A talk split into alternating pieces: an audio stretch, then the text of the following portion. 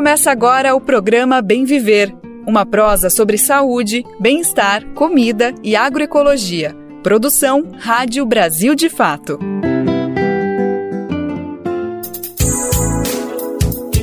Sexta-feira, dia 17 de fevereiro de 2023. O carnaval está começando no Brasil e por aqui a gente está começando o programa Bem Viver, produzido pelo Brasil de Fato, a nossa prosa de todos os dias. Eu convido você para prosear com a gente.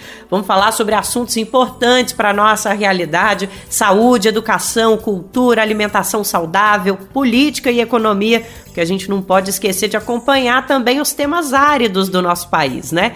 Então vamos nessa, tem muito papo para colocar em dia aqui no Bem Viver e a gente conta com a sua companhia. Nosso programa tá só começando. Dentro da terra indígena Yanomami, o Pico da Neblina, no Amazonas, vira destino de garimpeiros fugidos de Roraima.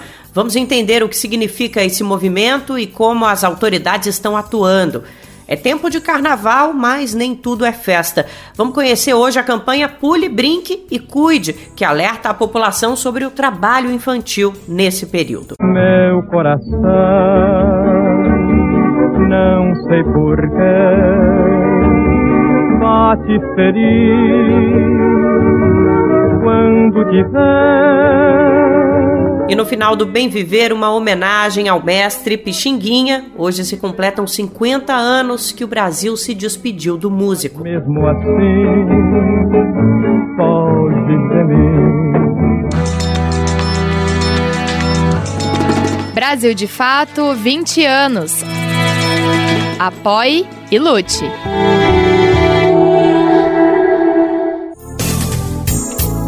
Fique com o Bem Viver de segunda a sexta-feira. Nosso programa vai ao ar a partir das 11 da manhã no radiobrasildefato.com.br. Nossa rádio web Vai lá, aproveita para conhecer toda a nossa programação. Nesse mesmo horário, a gente está na Rádio Brasil Atual, na Grande São Paulo, frequência 98,9 FM. Um grande abraço para a equipe dessa parceiríssima e tem outras parceiríssimas aqui com a gente, a nossa rede de emissoras parceiras estão levando o bem viver para as cidades do Brasil todo. Para fazer parte dessa rede de comunicação popular, é só procurar as informações no nosso site, o radiobrasildefato.com.br. Você clica em como ser ser uma rádio parceira. O Bem Viver também está disponível nas principais plataformas de podcast e dá para mandar um recado aqui para a gente, manda a sua opinião. Nosso WhatsApp é 11 95691 6046. O nosso e-mail é rádio@brasildefato.com.br. Programa Bem Viver sua edição diária sobre saúde, bem-estar, comida e agroecologia.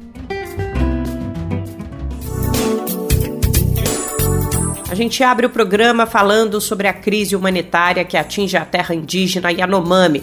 Nossa equipe de reportagem teve acesso exclusivo a uma denúncia sobre uma coisa que já era prevista. Garimpeiros que atuam na região já estão migrando para outras áreas para se proteger das ações de combate ao crime e também para continuar a prática ilegal. A denúncia revela que esses garimpeiros estão migrando para locais próximos ao Pico da Neblina, a montanha mais alta do Brasil e que também fica dentro da região Yanomami.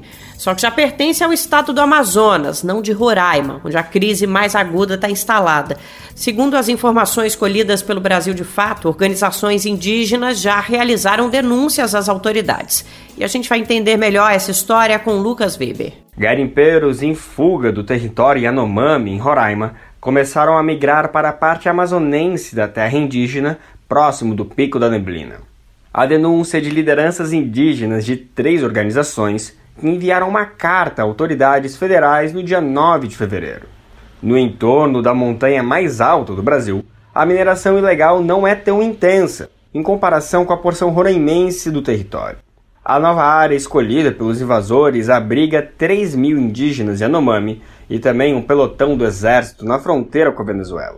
Na denúncia, organizações indígenas relatam que um líder local foi ameaçado de morte por um garimpeiro fugido de Roraima. O envio da denúncia motivou a instauração de um procedimento pelo Ministério Público Federal do Amazonas. Segundo o comunicado, o aumento da presença de garimpeiros nas últimas semanas foi identificado na região chamada de Maturucá. O relato aponta ainda a chegada de maquinário para o garimpo. Os Yanomami do Amazonas temem a migração dos garimpeiros da terra indígena Yanomami para outras que não estão sob fiscalização. Um exemplo é o próprio território Maturucá, de acordo com as entidades.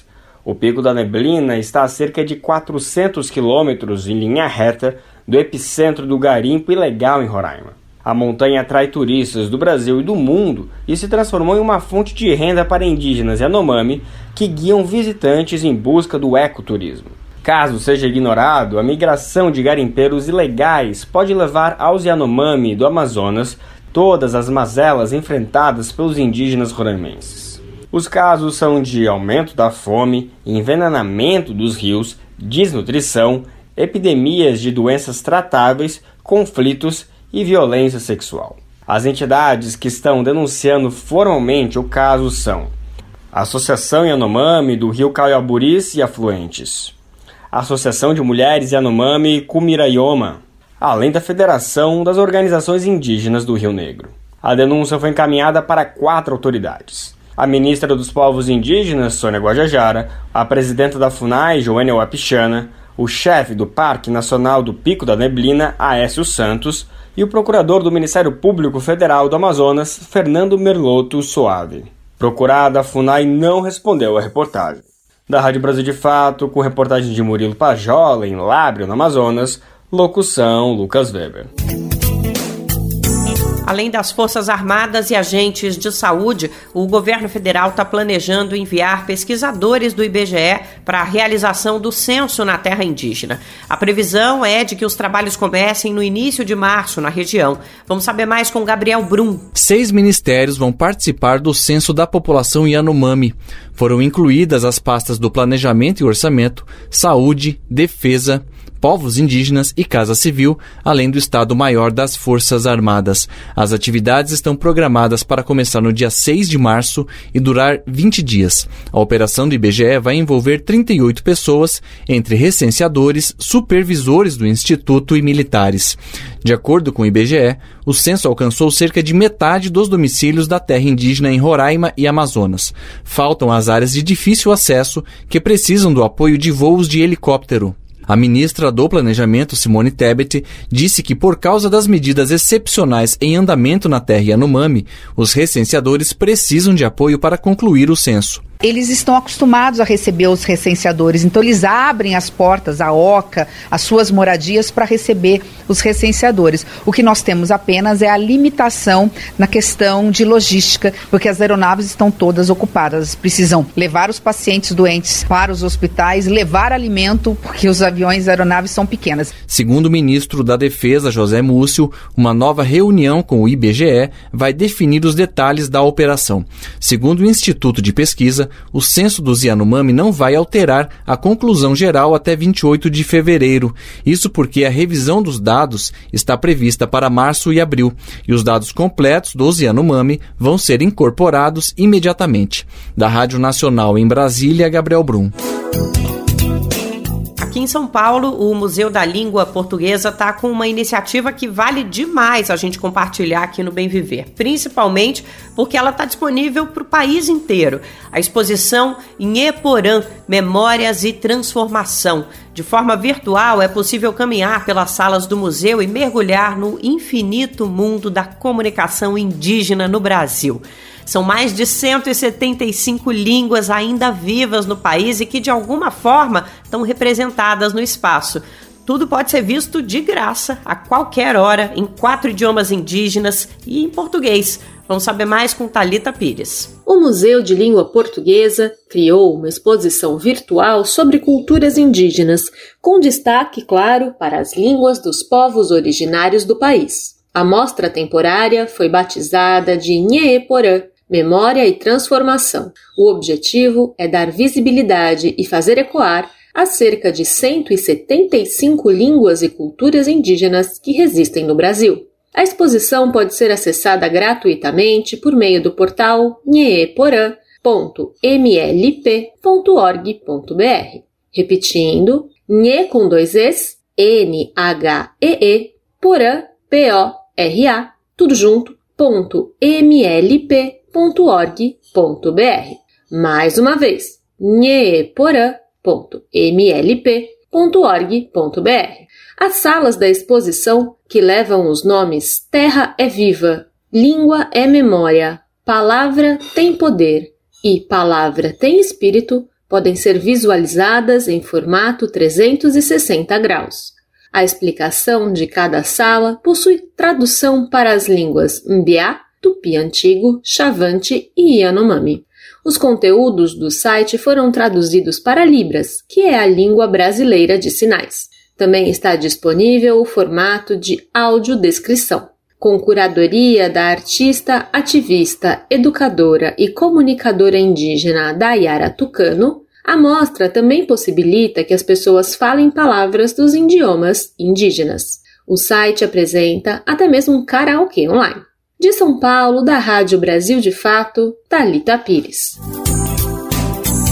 Para acessar o museu online é bem fácil. O endereço é nheporã.mlp.org.br. Se escreve da seguinte forma: nheporá.mlp, que é a sigla de Museu da Língua Portuguesa.org.br. Desde que o presidente Lula foi eleito em 30 de outubro, tem uma notícia boa que vem ganhando novos capítulos. A gente está falando do Fundo Amazônia. Logo após o resultado das eleições, Alemanha e Noruega fizeram questão de entrar em contato com o presidente eleito para parabenizar pela vitória e sinalizar que estavam dispostas a retomar o projeto. Mais recentemente, foi a vez dos Estados Unidos, após a visita de Lula ao presidente Joe Biden. Foi sinalizado que o país também iria aderir ao fundo. E nesta semana, segundo a ministra do Meio Ambiente, Marina Silva, França e Espanha podem ser os novos apoiadores da iniciativa. A declaração aconteceu durante uma coletiva de imprensa que envolveu a ministra Sônia Guajajara, dos Povos Originários, e a Luísio Mercadante. Ele é presidente do BNDES, o Banco Nacional de Desenvolvimento Econômico Social. A reunião entre os três foi importante porque é justamente essa instituição que tem a missão de gestar o dinheiro do fundo então, o encontro representou a consolidação da iniciativa. Vamos saber mais com Fabiane Sampaio, da Rádio Agência Nacional. Os recursos do Fundo Amazônia também vão garantir a realização de ações emergenciais para comunidades tradicionais da região impactadas pelo desmatamento e o garimpo ilegais. Nessa quarta-feira, no primeiro encontro que marca a reinstalação do Comitê Orientador do Fundo Amazônia, do BNDES, Banco Nacional de Desenvolvimento Econômico e Social, desativado em 2019, foram definidas as diretrizes dos investimentos. A ministra do Meio Ambiente, Marina Silva, justificou o foco nessas ações que envolvem questões de saúde, nutricionais e sanitárias da população indígena. Houve uma excepcionalidade em função da emergência que foi decretada pelo presidente Lula. A gente tem o foco no povo Yanomami, mas o que está acontecendo com a população Yanomami está acontecendo com várias outras comunidades indígenas, como é o caso de Munduruku e Capó, por unanimidade, nós priorizamos, dentro do foco do que já está estabelecido, né, projetos para atendimento à situação emergencial das comunidades tradicionais. O fundo conta com recursos da ordem de 5 bilhões e 400 milhões de reais. Desses, 1 bilhão e 800 milhões de reais já foram contratados e há 14 projetos de edital de 2018 já qualificados para serem aprovados. De acordo com o presidente do BNDES, Aloísio Mercadante, além da proteção social dos povos indígenas, também estão entre as prioridades do fundo, no momento, as operações de comando e controle e estudos para a do ordenamento territorial, diretrizes do PPCDAM, Plano de Ação para a Prevenção e Controle do Desmatamento na Amazônia Legal. São essas três diretrizes. Nós vamos reabrir o processo para acolher os, os, projetos. O BNDES vai fazer a análise técnica de implantação, vai priorizar os 14 que já estavam na prateleira para serem analisados para a gente retomar. E no segundo momento, vai ter uma revisão do PPCDAM, que o, o Ministério do Meio Ambiente está coordenando, com todos os ministérios do governo. Aí nós faremos novos ajustes para dar um salto de qualidade nesses projetos estruturantes de produção sustentável de uma nova indústria, uma nova economia, de recuperação de pastos degradado de agricultura de baixo carbono, que é o grande desafio para a gente mudar o modelo.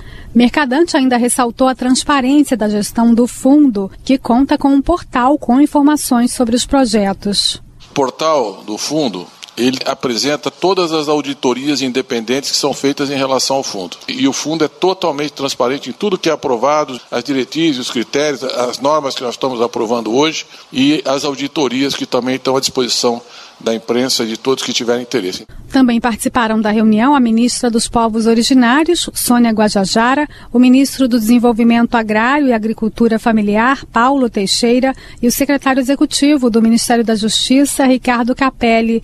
Durante entrevista coletiva, Capelli adiantou que será lançado nos próximos dias o programa Amazônia Mais Segura, que vai implantar novas bases na região, tanto terrestres quanto fluviais, com ampliação e capacitação do efetivo e investimento em soluções tecnológicas para que o Estado brasileiro retome o controle efetivo da região. Da Rádio Nacional no Rio de Janeiro, Fabiana Sampaio. Quem acompanhou o Bem Viver de ontem deve lembrar que a gente trouxe uma reportagem exclusiva do Brasil de Fato sobre as Forças Armadas estarem ignorando pedidos de apoio da FUNAI. O órgão indigenista cobrava a disponibilidade de mais aeronaves para levar cestas básicas à população Yanomami em áreas afastadas da terra indígena. Mesmo com dois pedidos feitos, a FAB, Força Aérea Brasileira, não respondia à solicitação.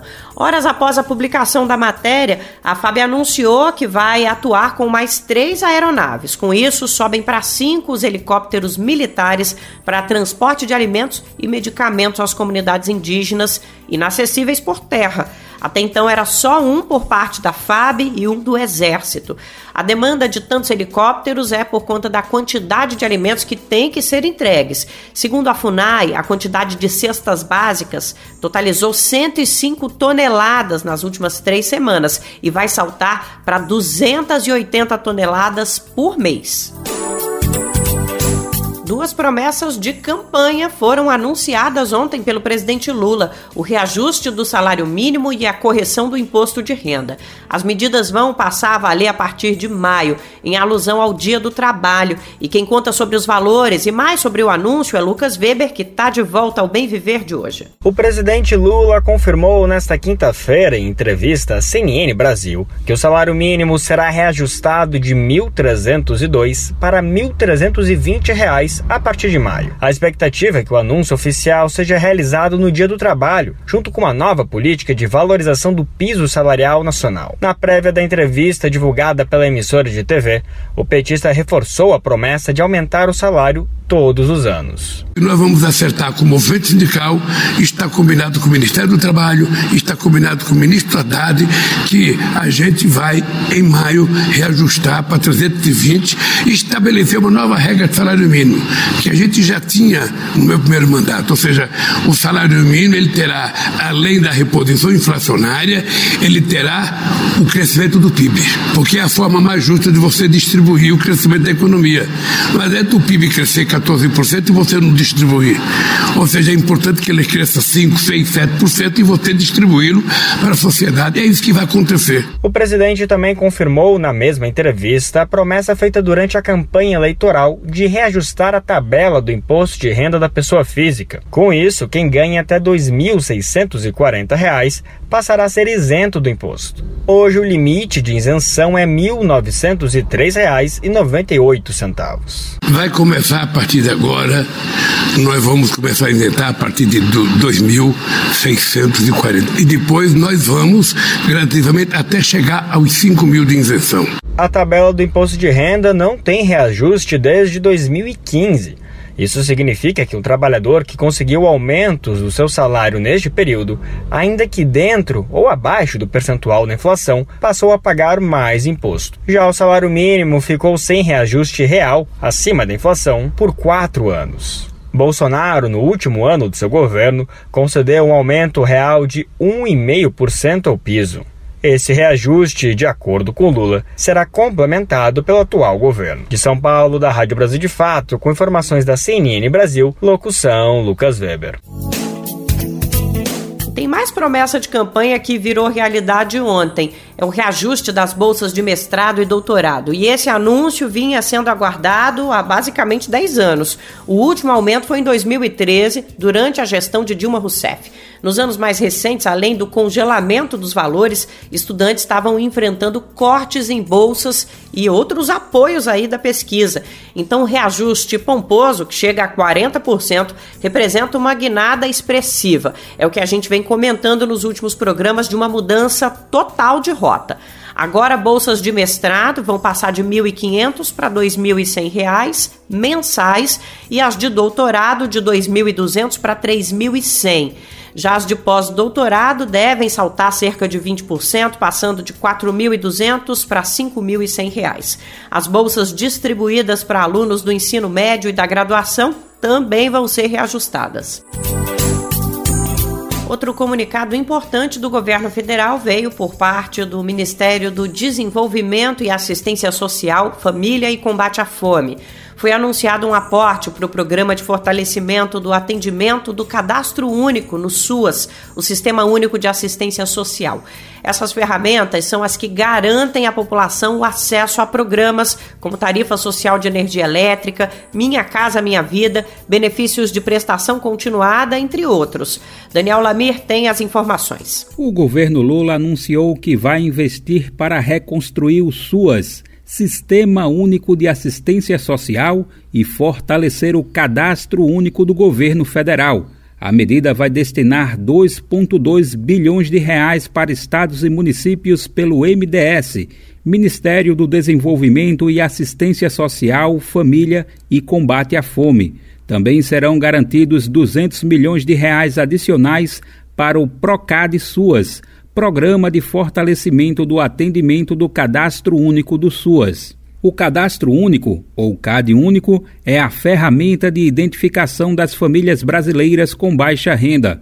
Com a inscrição, é possível acessar programas como Tarifa Social de Energia Elétrica, Minha Casa Minha Vida, entre outros. Entre as ações anunciadas e formalizadas no Diário Oficial da União desta quinta-feira, dia 16, está a revisão cadastral com base na composição familiar e de renda. Entre março e dezembro, 5 milhões de beneficiários que declararam ser unipessoais, cadastros de pessoas que disseram morar sozinhas, terão de ser revisados.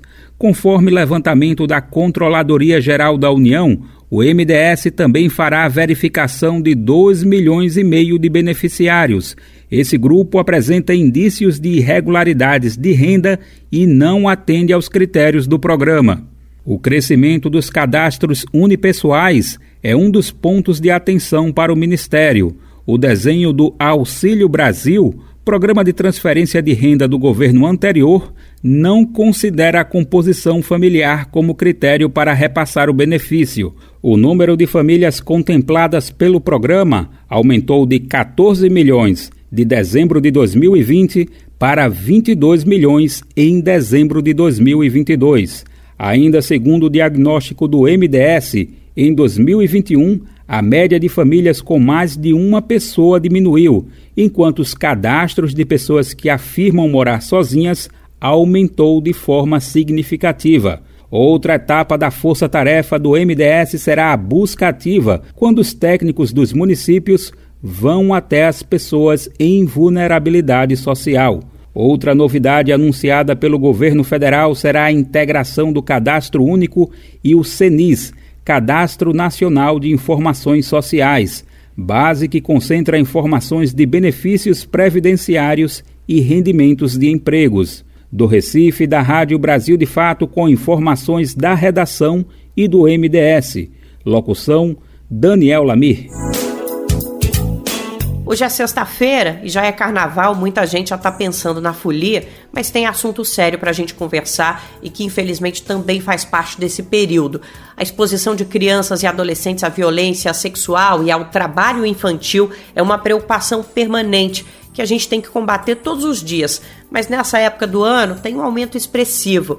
Esse é um dos motivos para o lançamento da campanha nacional de proteção a crianças e adolescentes no carnaval. O slogan deste ano é Pule, Brinque e Cuide, unidos pela proteção de crianças e adolescentes. É sobre essa iniciativa que a nossa repórter Geisa Marques conversou com Caterina Valkov. Ela é secretária executiva do Fórum Nacional de Prevenção e Erradicação do Trabalho Infantil, que integra a campanha campanha com a rede Equipate Brasil e com o Comitê Nacional de Enfrentamento à Violência Sexual contra Crianças e Adolescentes. Caterina, obrigada pela sua participação aqui no programa Bem Viver, na Rádio Brasil de Fato, para falar dessa ação que é tão importante e necessária para a sensibilização da sociedade sobre essa questão tão grave, né, que infelizmente ainda persiste aqui no Brasil. Olá, ouvintes da Rádio Brasil de Fato, é um prazer estar aqui para tratar desse tema tão importante que afeta milhões de crianças e adolescentes. E agora, nessa época do ano, a gente tem uma preocupação maior por conta de desaparecimentos, por conta dos trabalhos desenvolvidos por essas crianças e adolescentes em, no, em ritmo de carnaval durante é, esse período festivo, né? Caterina, então eu acho que para a gente começar, né, a gente pode começar apresentando mesmo essa campanha, quais são os objetivos, você já trouxe uma introdução aí, por que, que ela é intensificada, né, com uma ação específica para esse período de carnaval? Bom, no carnaval, é, muitas famílias acabam tentando fazer uma renda extra para compor o orçamento familiar. E, nesse sentido, acabam levando seus filhos, suas filhas, para trabalharem juntos. Para além disso, a gente tem, por exemplo, alguns blocos de carnaval que é, tem aquela atividade dos cordeiros, né? São aquelas são pessoas que seguram as cordas enquanto o bloco está andando nas ruas. E muitas vezes são adolescentes que estão nessa atividade. Essas atividades são muito arriscadas, porque tem risco de insolação, de atropelamento, é, de ferimentos, estão é, expostos, os adolescentes nesse sentido estão expostos é, ao uso de, de drogas de modo geral, porque essa época há um consumo excessivo de substâncias lícitas e ilícitas né, é, durante esses dias. É, e a campanha desse ano ela tem a preocupação de sensibilizar a população de modo geral para o cuidado com crianças e adolescentes nesse período, por conta de desaparecimentos, né? Isso é algo que, infelizmente, acontece, né? Crianças é, se perdem dos seus pais, dos seus responsáveis, e aí é ideal que essas crianças, por exemplo, tenham um, um crachá de identificação, onde elas possam, é, de repente, alguém encontrá-las e encaminhá-las para o serviço de proteção, né, com o nome dos pais, é, com endereço, telefone de contato. E a nossa campanha, né, a campanha que está sendo realizada pelo Comitê Nacional de Enfrentamento é, à Violência Sexual, o, a, junto com a Rede Equipate Brasil e o Fórum Nacional de Prevenção e Erradicação do Trabalho Infantil e Proteção ao Adolescente Trabalhador, a gente lançou cerca de mais de 10 materiais que podem ser feitos download gratuitamente é, qualquer instituição, empresa, lanchonete, prefeitura, governo de estado, pode acessar esses materiais a partir do www.façabonito.org barra carnaval, e lá se faz o download, inclusive tem a possibilidade de incluir a logomarca, né? então a gente recebeu essa semana muitos é, materiais de, de, de, gente que faz panqueca, é, pessoas físicas, é, instituições, por exemplo, a hidrelétrica de Furnas,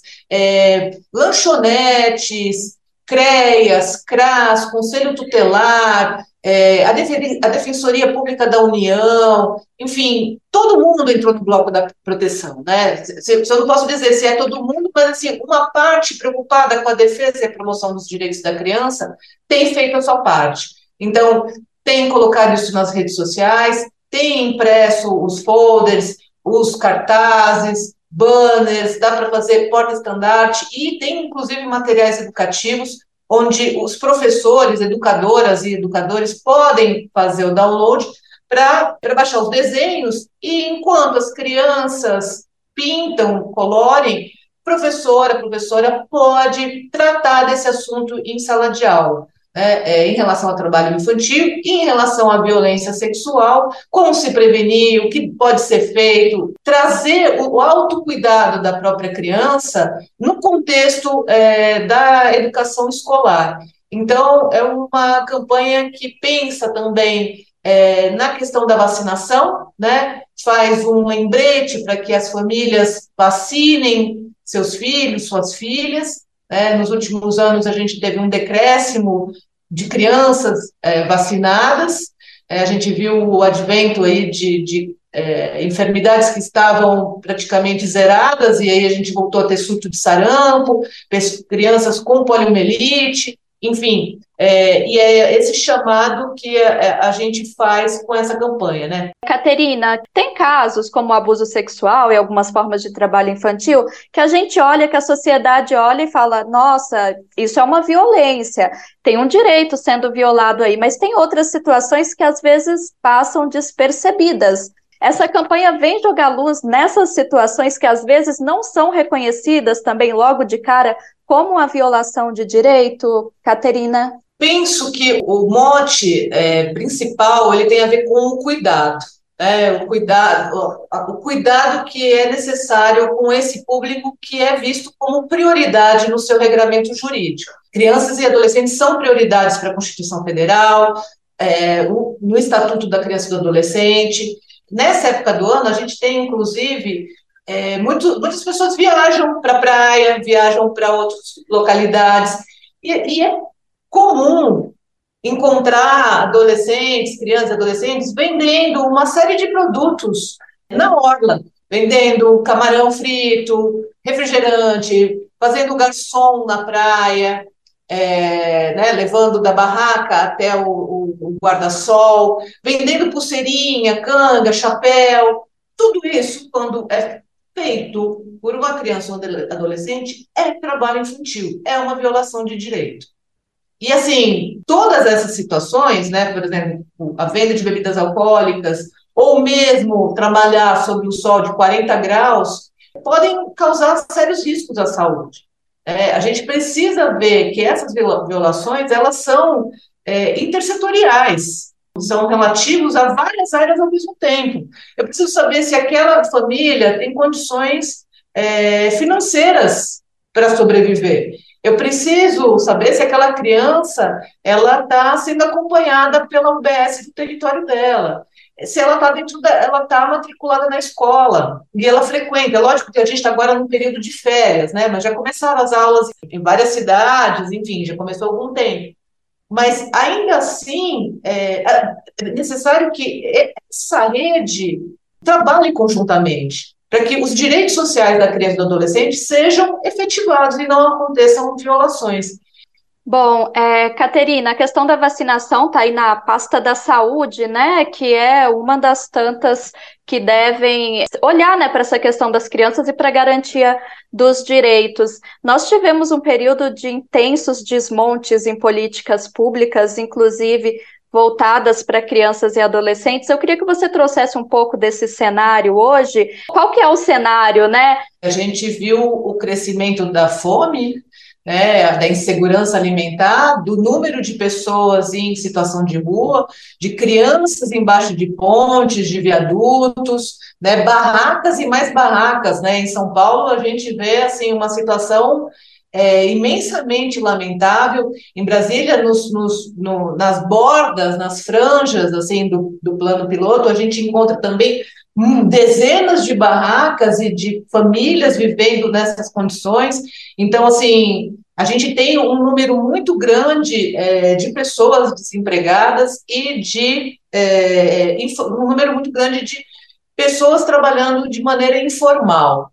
É, então, é, sem contar, por exemplo, com as condições das UBS, as condições dos hospitais públicos, as condições é, das escolas, enfim, o desafio é imenso né, para o governo. É, Caterina, voltando agora para a campanha do Carnaval, já encaminhando nossa conversa para o final, você citou que lanchonetes e grandes empresas né, têm procurado esse material. É muito importante esse envolvimento da sociedade civil, de todos os atores sociais. Né? Então, para quem está nos ouvindo, para aquele ouvinte que tá, tem o seu trabalho ali no dia a dia, essa pessoa também pode contribuir com o combate a essas formas de violência. Queria que você falasse como, por que é tão importante que toda a sociedade una esforços em prol dessa causa. é, a gente não pode naturalizar o trabalho infantil, né? Quando a gente está lá na praia tomando água de coco e vê a criança andando, dizendo, ah, é melhor estar tá trabalhando do que né, fazendo qualquer outra coisa. Não, aquilo é uma violação da infância daquela criança. Então, isso precisa ficar muito claro para as e os ouvintes. Você está violando o direito de ser criança, o direito de ser adolescente. A gente tem uma legislação que diz que crianças e adolescentes são sujeitos de direito. Então, quando a gente presencia, enquanto cidadã, cidadão, a gente pode e deve fazer a denúncia. A gente pode fazer a denúncia pelo Disque 100, a gente pode fazer via é, aplicativo MPT Pardal, pode fazer pela internet, acessando o site do Ministério Público do Trabalho e o sistema IP voltado é, para o trabalho infantil da Superintendência do Trabalho. É, é possível também entrar em contato com os conselhos tutelares, os CRAS, os CREAS, do seu território, da sua localidade, para informar sobre uma violação é, que foi vista, que você presenciou, enfim, e no caso do carnaval específico, isso que eu falei em termos de, gerais, né? Todo dia a dia de fazer o enfrentamento ao trabalho infantil, né? O carnaval ele tem duração até a quarta-feira de cinzas e depois a gente já entra na quaresma. Então, durante a quaresma, durante todo o ano, a gente pode fazer o enfrentamento fazendo a denúncia, fazendo esse encaminhamento. Né? Uma outra questão que as pessoas podem é, é fazer é assim, não comprar produtos de empresas que financiam, que são financiadas pelo, pelo trabalho escravo. A gente tem lista de, de empresas sujas, né? É, não comprar produtos que tenham mão de obra infantil ou análoga à escravidão. Por fim, no caso do, do, da campanha específica, qualquer associação de classe, qualquer, até um edifício, muitos condomínios, muitas casas, enfim, em qualquer lugar você pode imprimir um cartaz e colocar essa informação de como, de como se pode é, fazer o encaminhamento numa situação de violação. Né? E divulgar isso nas suas redes, conversar com seus colegas, lembrá-los que não dá para naturalizar violação de direito, seja ela qual for. Né? Então, é, esses são alguns caminhos Caterina, muitíssimo obrigada pelo seu tempo, pelas suas contribuições aqui no programa Bem Viver e até a próxima. Até a próxima. Eu conversei com a Caterina Volkov, ela é secretária executiva do Fórum Nacional de Prevenção e Erradicação do Trabalho Infantil, sobre a campanha nacional de proteção a crianças e adolescentes no Carnaval. De São Paulo, da Rádio Brasil de Fato, Geisa Marques. Muito obrigada à nossa entrevistada e a Geisa Marques. Vou passar para você o site para conferir o material da campanha, imprimir, usar nas redes. Anota aí facabonito.org barra carnaval. É faça bonito, sem o cedilha. Pois é, a gente vai trazer de volta aqui na Rádio Brasil de Fato, no nosso programa Bem Viver, um assunto que estava meio escondido aí do noticiário, porque a gente voltou a viver a nossa vida quase que na normalidade, né? Nosso tema é a Covid-19. Recentemente o Brasil teve é alegria, acho que a gente pode dizer isso, né? De ter um dia sem registros de mortes, depois de vários anos convivendo com a pandemia, mas a gente precisa alertar as pessoas que um dia sem registro de mortes não quer dizer que a pandemia acabou no Brasil e a gente precisa continuar se cuidando, inclusive para evitar um novo agravamento. E quem vai conversar com a gente sobre esse assunto é o Isaac Schwartzalpt, que é cientista de dados e coordenador da rede de análise Covid-19. Recentemente, ele trouxe uma avaliação nas redes sociais dele que nos mostra que nós precisamos manter os cuidados em relação ao coronavírus, sim. Principalmente se a gente for pensar que nós estamos indo entrar no carnaval. Então, Isaac, obrigada por estar aqui no Brasil de fato mais uma vez conversando com a gente sobre a importância da prevenção contra a Covid-19. Oi, Nara, obrigado pela oportunidade. Você trouxe nas suas redes sociais recentemente é, uma análise muito interessante sobre os números da Covid no Brasil. A gente já começou a tocar nessa análise quando a gente traz esse dado de que a gente está numa média de mortes entre 60 e 80 há muitos meses e que esse platô não é aceitável quais são os outros dados que nos indicam que a gente pode estar tá é, na iminência de um, de um novo repique de casos, e lembrando que quando a gente tem uma nova onda da Covid-19 hoje, é diferente de 2021, de 2020, quando a gente não tinha vacina, mas ainda assim precisa da prevenção. Que dados que a gente tem em mãos que nos causam esse alerta para esse momento de agora, Isaac? E lembrando que a gente está indo aí para uma semana de muita aglomeração no Brasil com o carnaval, né? É, o principal dado que a gente tem hoje é o dado de hospitalizações e o dado de positividade de testes. Por que, que eu falo isso? Porque antigamente a gente até usava mais o dado de casos de Covid, né? Foram tantos casos de Covid por dia. Só que a testagem diminuiu tanto no Brasil, a quantidade de testes, seja porque as pessoas estão vacinadas e daí ficam com uma doença mais leve, e daí tem só uma dorzinha de cabeça, às vezes um arranhão na garganta, e daí ela decide não testar. Ela decide, ah, tô bem, não deve ser nada, deve ser minha sinusite que eu tenho todo ano, minha alergia, ela decide não testar.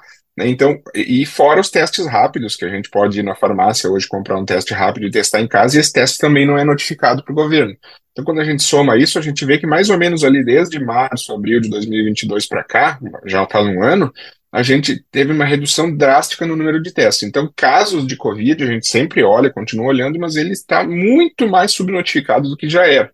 Então a gente olha hospitalizações nos estados que dão esse dado, que não são todos os estados que dão. O estado de São Paulo, por exemplo, ele dá um dado super consistente e a gente consegue ver já nos dados de hospitalização, tanto em enfermaria quanto em UTI, que aquela queda que a gente vinha tendo desde o Natal está revertendo, né? É um movimento de reversão da queda. Aí quando a gente vai olhar a positividade dos testes, que é o quê? É o número de testes positivos dentre os testes totais realizados por dia. Porque aí mesmo que eu diminuir o número de testes, eu consigo entender se a taxa de positivos dentro do total que eu estou fazendo está mudando, está diminuindo ou aumentando.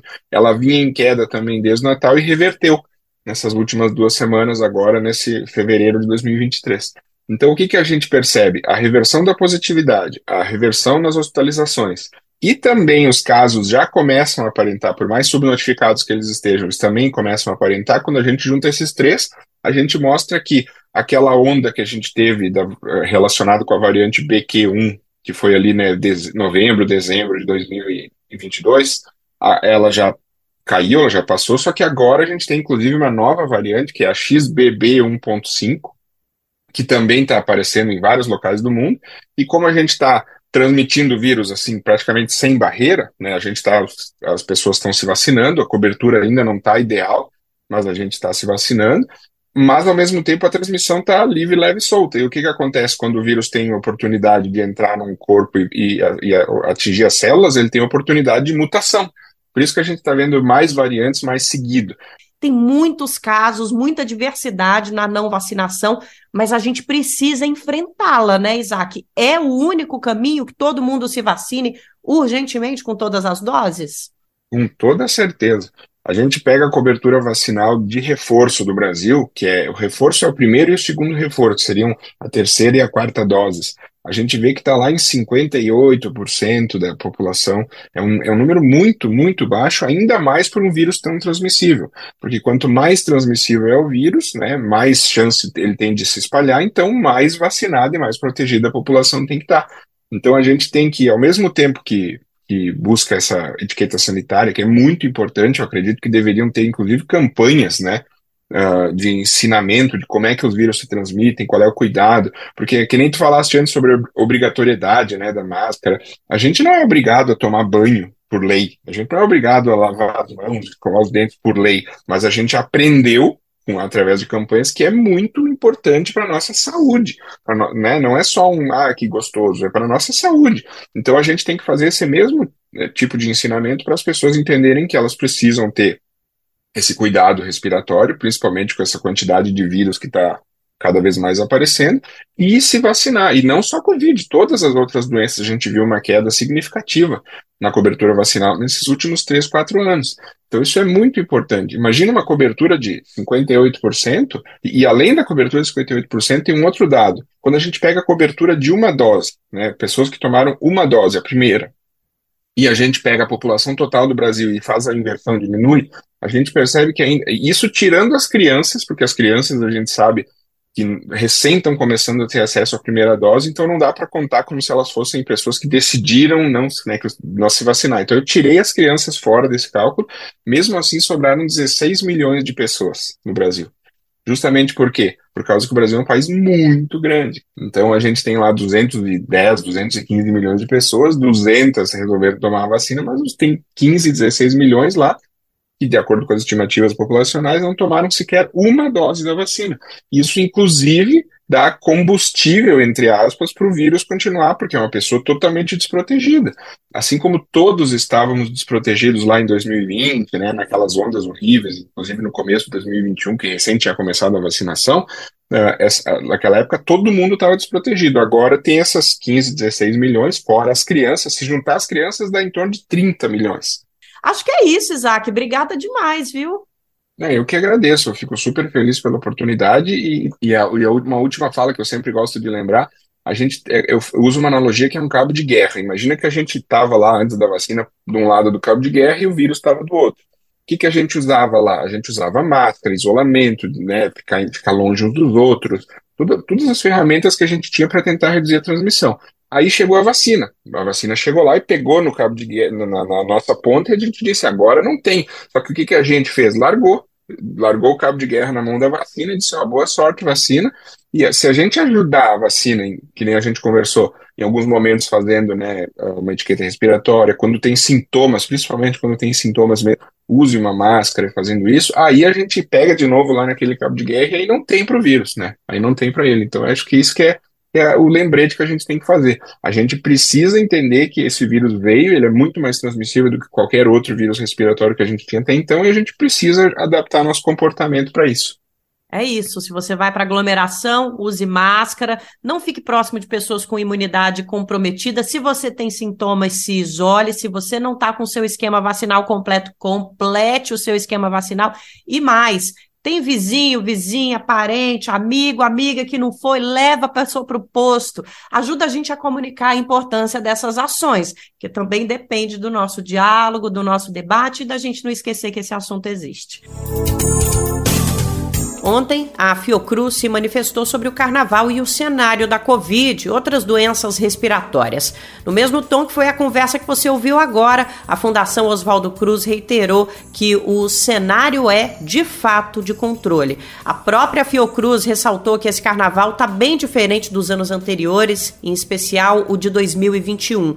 Felizmente esse ano tá diferente, mas a Fiocruz ressaltou que todo mundo tem que ajudar para não gerar um novo pico depois da festa de rua. Segundo a fundação, o que cada pessoa precisa fazer é avaliar se tem condições mesmo de sair para a folia, ou seja, entender se não está com sintomas, com sinais que podem representar alguma coisa, enfim. Autocuidado, nesse momento, significa também pensar no outro. Além disso, é fundamental todo mundo se ligar que o próximo compromisso pós-carnaval é a imunização com a vacina bivalente. Já na semana que vem, começa para alguns públicos e em março vai abrir para todo mundo. Isso é muito importante. Tem um lugar que a gente queria estar agora é Salvador. Aliás, quem não, né? Carnaval por lá é um patrimônio, é histórico, mas ao mesmo tempo extremamente vivo. Quem foi sabe como é. E mesmo quem nunca teve a experiência, com certeza sabe da fama e entende por que é tão cultuado. Um dos motivos são os blocos que nasceram lá. Um deles é o Ileaie, que surgiu na década de 1970 e tem o diferencial de que só podem desfilar pessoas pretas. A equipe do Central do Brasil entrevistou o cantor e um dos percussores do samba reggae na Bahia, Lazo Matumbi. Ele participou da fundação do bloco. Na conversa com a apresentadora Emília Bisotto, o artista falou sobre o clima em Salvador para essa edição do carnaval e da importância da festa de rua para a cultura popular, principalmente da população preta no Brasil. Vamos ouvir. Lazo, para começar a nossa conversa, conta um pouco como que tá o clima em Salvador para esse primeiro carnaval de rua depois de um longo tempo de pandemia. Pois é, exatamente isso que você falou. Depois de um longo tempo de pandemia, a galera tá louca, né? Todo mundo na rua, desde o começo da semana.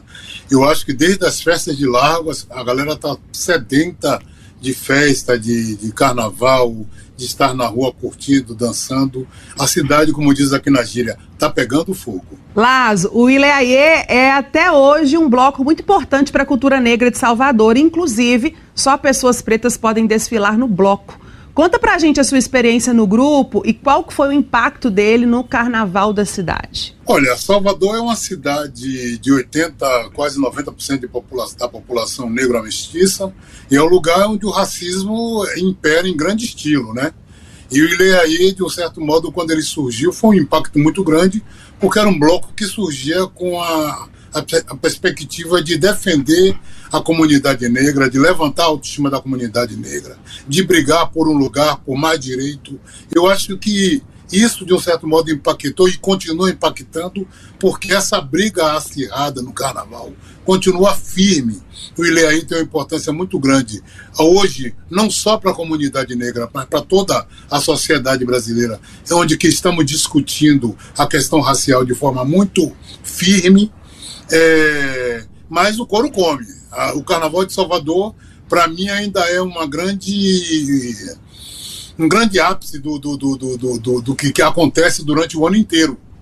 Uma, uma grande discussão racial, social e econômica, e isso a gente pode ver explicitamente no carnaval. Me conta então, na sua opinião, você acredita que o carnaval também é um momento de falar de política, de questões sociais, econômicas e exigir direitos, principalmente para a população mais marginalizada? Eu acho que sim, até porque o Brasil tem uma mania de achar que carnaval é, é circo e pão, onde a gente está se divertindo e está esquecendo da nossa forma, do jeito que a gente vive.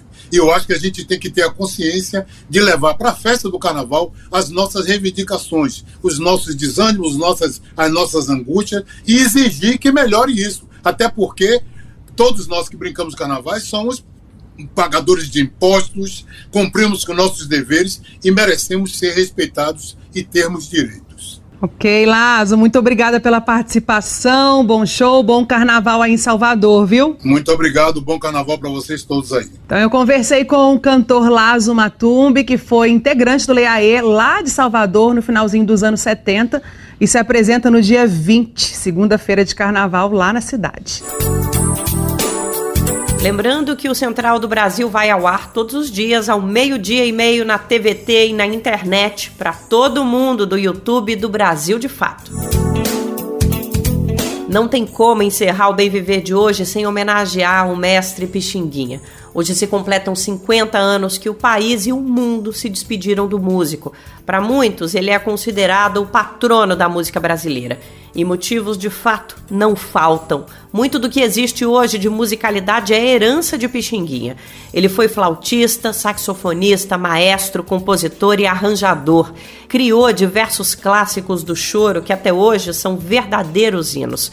Para celebrar a vida e o legado de Pixinguinha, a gente traz agora uma reportagem especial sobre o mestre que evidencia a importância dele para a história do Brasil. Vamos ouvir na voz de Pedro Estropaçolas.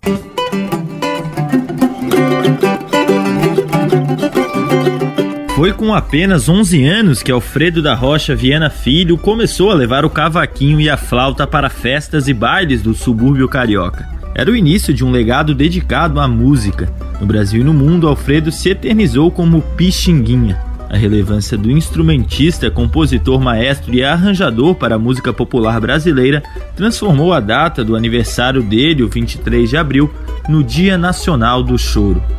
Ana Cláudia César, do grupo As Choronas, lembra a completude de Pixinguinha. O Pixinguinha era um virtuoso, um grande instrumentista, ele era um grande compositor, ele era um arranjador, ele trabalhava nas rádios como arranjador e ele era um regente. Então o Pixinguinha era um músico completo, ele tinha todas as formações dentro de, um, de uma pessoa só. Foram os arranjos e composições de Pixinguinha que fizeram o choro encontrar uma forma definitiva. Foi ele quem trouxe ao gênero a variedade rítmica das religiões de matriz afro-brasileira e da música negra americana. Em 1919, com o grupo Os Oito Batutas, o maestro saiu em turnê mundo afora. Voltaria incorporando ao choro elementos do jazz como o saxofone, o trompete e o trombone. O historiador José de Almeida Amaral Júnior conta que era um momento em que o Brasil buscava uma identidade nacional e a música dos subúrbios e do meio urbano até então não eram destacadas como pertencentes à MPB por pensadores modernistas da época, como Mário de Andrade. Ele vai ser um improvisador, né? Ele vai ser um camarada que vai criar em cima dos temas, ele vai compor os seus temas, né? E ele vai também fazer aprender com esse ambiente, tanto do ambiente externo que ele, que ele teve contato na Europa e depois na Argentina, eles foram tocar os Oito Batutas tocaram também na Argentina. Ele vai aprender, ele vai ter contato com outros músicos, outros grandes músicos, e vai começar a fazer, então, uh, arranjos que vão ser assim fundamentais, como eu falei, para a música popular brasileira no rádio né, e na, nas gravações. E esses arranjos vão sempre, isso é uma coisa bacana no, no Pichininha, que ele jamais vai abandonar plenamente as suas raízes.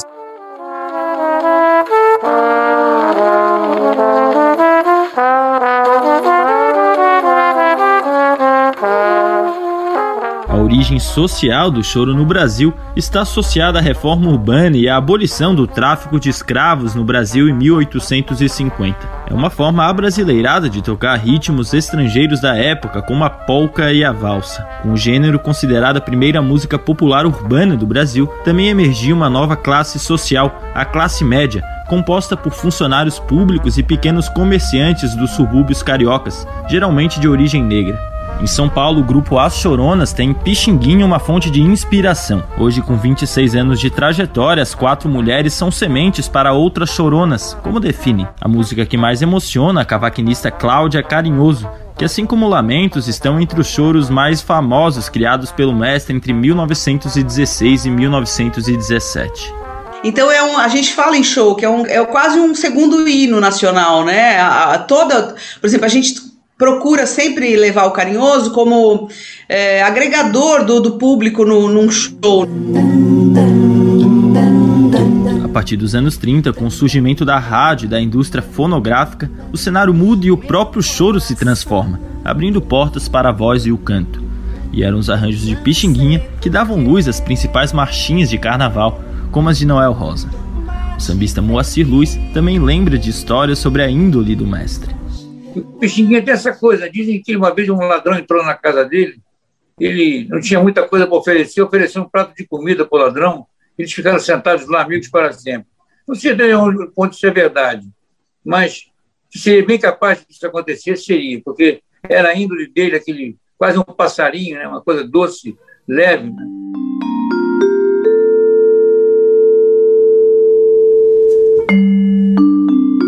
No dia da morte de Pixinguinha, ele vestiu o tradicional terno marrom e saiu de Inhaúma, no subúrbio do Rio, onde ele e a companheira Beth já viviam com pouco dinheiro para batizar o filho de um amigo.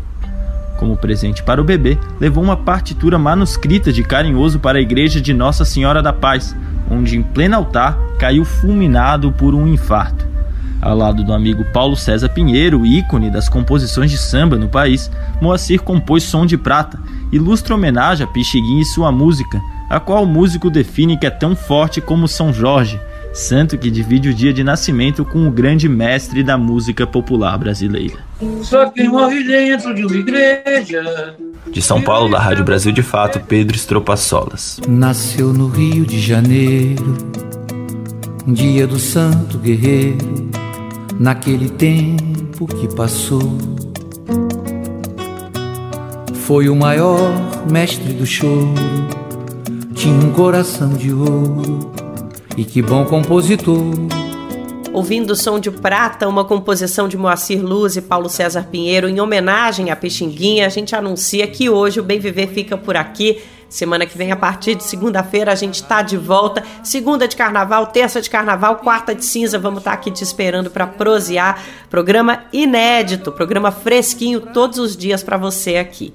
Até lá, a gente deseja um ótimo feriado para todo mundo. Se você for curtir, descansar, ficar com a família, ficar sozinho ou sozinho, o que for dá um jeito de ficar bem nesses próximos dias, porque é muito importante. Todo mundo diz que o ano no Brasil começa depois do carnaval, então a gente tem que estar com muita energia, né, para os próximos meses. Bom, e para você continuar com Bem Viver a partir da segunda de carnaval, a partir das 11 da manhã, a gente está no ar na Rádio Brasil Atual, 98,9 FM, na Grande São Paulo, e na nossa rádio web no radiobrasildefato.com.br. Bem Viver também está juntíssimo com uma grande rede de emissoras parceiras estão levando a nossa programação para o Brasil todo. Para você saber quem está nessa lista, já sabe. Lá no nosso site, todos os dias, tem a matéria que sai com os principais destaques do Bem Viver e a lista das nossas emissoras parceiríssimas está lá também. Não esquece que dá para ouvir o programa nos principais aplicativos de podcast. É só procurar no Spotify, no iTunes, no Google Podcasts ou no Deezer. Meu Deus do céu, mas que saudade que dá do velho Pixinguinha. Este programa teve apresentação de Nara Lacerda e roteiro de Lucas Weber, edição e produção de Geisa Marques, Daniel Lamir e Douglas Matos. Trabalhos técnicos de André Paroche, Adilson Oliveira e Lua Gattinone, coordenação de Camila Salmásio, direção executiva Nina Fidelis e apoio da equipe de jornalismo do Brasil de Fato. É isso. Bom fim de semana, até segunda-feira. Curte esse começo de carnaval e não esquece que a gente vai estar tá aqui esperando você para nossa prosa. Não tem graça na sua ausência, então não vai faltar. Até lá. Você ouviu o programa Bem Viver, uma prosa sobre saúde, bem-estar, comida e agroecologia. Produção Rádio Brasil de Fato.